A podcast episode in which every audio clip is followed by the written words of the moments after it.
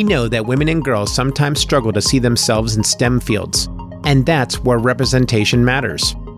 Join host Mallory Weaver and West Virginia University's Office of Research and Graduate Education for the Women in Science and Medicine podcast.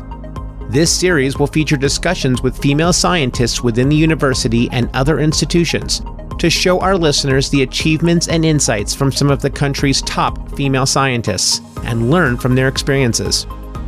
By highlighting women in science and medicine, we seek to understand how they came to be passionate about science and how they overcame any obstacle in their path. You can find the Women in Science and Medicine podcast on most major podcast platforms.